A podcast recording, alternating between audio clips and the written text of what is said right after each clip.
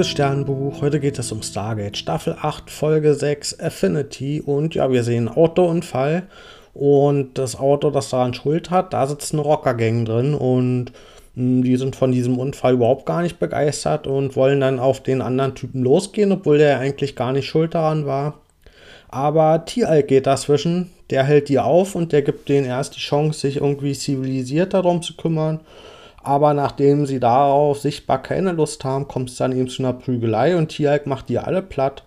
Und ja, der andere Typ, der ja eben nicht schuld war an dem Autounfall, der freut sich, dass er von Tialk gerettet wurde vor dieser Rocker-Gang. Und ja, das war ja ein ungewöhnlicher Beginn einer Stargate-Folge und das führt allerdings dazu, dass O'Neill Druck kriegt, weil Tialk, der hat mittlerweile eine eigene Wohnung mitten im zivilen Leben und dass er da als Alien quasi hin durfte, das war unter bestimmten Konditionen, nämlich dass er mh, mm, ja, dass er nicht sehr viel Aufsehen erregt und mh, mm, dadurch, dass er sich jetzt hier eben eingesetzt hat, hat er doch schon Aufsehen erregt und ja, das soll ja niemand irgendwie davon Wind bekommen, dass da jetzt ein Alien unter denen lebt, also soll der eigentlich niemandem groß auffallen. Und deswegen wird auch Daniel zu ihm geschickt. Und ja, jetzt sehen wir hier wieder dieses Zweiergespann zwischen Daniel und Tialk. Also offenbar immer, wenn es was zu bereden und zu klären gibt, dann scheint sich hier jetzt rauszukristallisieren, dass die beiden dann aufeinandertreffen und äh, dass irgendwie vermutet wird, dass Daniel einen besonders guten Zugang zu ihm hat und der erzählt ihm dann zu viel Zivilcourage, das passt nicht.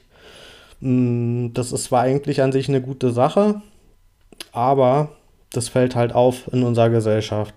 Also so ein bisschen Zivilcourage, damit würde er vielleicht so untertauchen können der Gesellschaft, aber dadurch, dass er das ziemlich ernst nimmt, fällt er halt sofort auf und wie gesagt, als Alien in der Zivilgesellschaft soll er halt nicht auffallen und deswegen versucht Daniel ihm irgendwie da ein bisschen zurückzuhalten und ja, ansonsten hat sich aber Tialk hier sehr gut eingelebt in ja, seinem Viertel, wo er lebt. Er ist sehr beliebt bei der Nachbarinnenschaft und bei all den Leuten, die ihn da so kennen, weil er eben immer, wenn er Ungerechtigkeiten sieht, dann setzt er sich dafür ein, dass die behoben werden. Und ja, besonders gut hat mir auch gefallen Tialks äußerer Blick auf unsere Gesellschaft, weil er eben von außen kommt und unsere Gewohnheiten nicht kennt und der sieht die dann und bei vielen Sachen wundert er sich, hä, wieso machen wir das denn überhaupt so und muss man da nicht mal was ändern und ja, gerade das Patriarchat, also dass oft irgendwie männliche Figuren hier dominierend sind und dass die sich sonst was rausnehmen können, das sind Sachen, die ihn sehr verwundern und wo er sich auch gegen einsetzt und hm, ja, besonders bei einer Nachbarin von ihm, mit der er sich dann auch anfreundet, hm, da fällt ihm das ganz besonders auf, dass sie zum Beispiel ja, zum Teil mit einem Typen zusammen wohnt, der ziemlich mies drauf ist und wo es auch häusliche Gewalt gibt und sie versucht dann irgendwie noch eine Entschuldigung zu finden, wieso er das ja so schwer hat und wie, ja, um das irgendwie zu rechtfertigen und das sind halt genauso diese patriarchalen Strukturen, die in unserer Gesellschaft verankert sind und bei denen TI sich das angucken und denkt, hä, was ist denn mit euch nicht richtig? Und ja, hier ist also seine Distanz auf unsere Lebensweisen hier so ganz gut, um aufzudecken, dass wir so verinnerlichte Gewohnheiten haben, die eigentlich nicht besonders sinnvoll und zielführend sind für eine zivile Gesellschaft. Und ja, dann kommt es auch irgendwann dazu, dass es mit der häuslichen Gewalt überhand nimmt. Und dadurch, dass Tialk aber mit der Nachbarin trainiert hat, kann sie sich jetzt wehren und in ja, in Notwehr muss sie dann den umbringen und nutzt dann Tialk aus, um zu fliehen. Und ja, die werden dann allerdings verfolgt und mh, mm, ja, letztendlich wird Tialk verdächtigt, ähm, dass er diesen Typen umgebracht hat, weil er sich ja immer für Gerechtigkeit eingesetzt hat und immer sehr viel zu viel Zivilcourage gezeigt hat und ja, das führt jetzt dazu, dass natürlich der erste Verdacht auf Tialk fällt, dass er diesen Typen umgebracht hat und Mm, ja, auch, dass er irgendwie nicht weiß ist und von außen in diese Community dort gekommen ist, das führt natürlich auch dazu, dass direkt er verdächtiger ist als alle anderen. Und in dem Punkt kommt dann Carters Freund ins Spiel, also Samantha Carter, sie hat ja einen Freund, Pete heißt er, und äh, ja, das scheint irgendwie jetzt schon länger zu gehen und mh, obwohl er eigentlich selbst auch anmerkt, dass er eigentlich ein mieser Stalker war, hm, scheint sie ihm aber immer noch toll zu finden und deswegen macht er jetzt einen Heiratsantrag. Und ja, damit hat dann Carter auch so ein bisschen Probleme, weil sie mit ihrer Arbeit und alles, da kann es irgendwie die größten Gefahren und Herausforderungen geben. Das sind Sachen, die kennt sie, da kommt sie mit klar, da kann sie mit umgehen. Aber wenn es ums Privatleben geht, da hat sie überhaupt keine Ahnung von. Und dieser Heiratsantrag, der, der drängt die ja ganz schön in eine Ecke und ja, deswegen weiß sie da erstmal gar nicht, wie sie darauf antworten soll. Aber Pete, der ist ja ein Cop. Und bei diesem Mord von, ja, von Tialks Freundin und Nachbarin, hm, da brauchen wir jetzt natürlich eine Ermittlung. Und Pete als Cop ist für diese Ermittlung zugewiesen. Und ja, der findet dann relativ schnell raus, dass das alles ein Setup war. Also das ist eine Sache, die Tialk hier in die Schuhe geschoben wurde. Und da gibt es Spuren für, dass das nicht alles so passiert ist, wie das eigentlich aussieht. Und ja, letztendlich findet er raus, dass mal wieder der NID dahinter steckt. Die heißen inzwischen The Trust und machen aber das gleiche wie vorher. Und die haben die ganze Zeit schon Tierhalk beobachtet.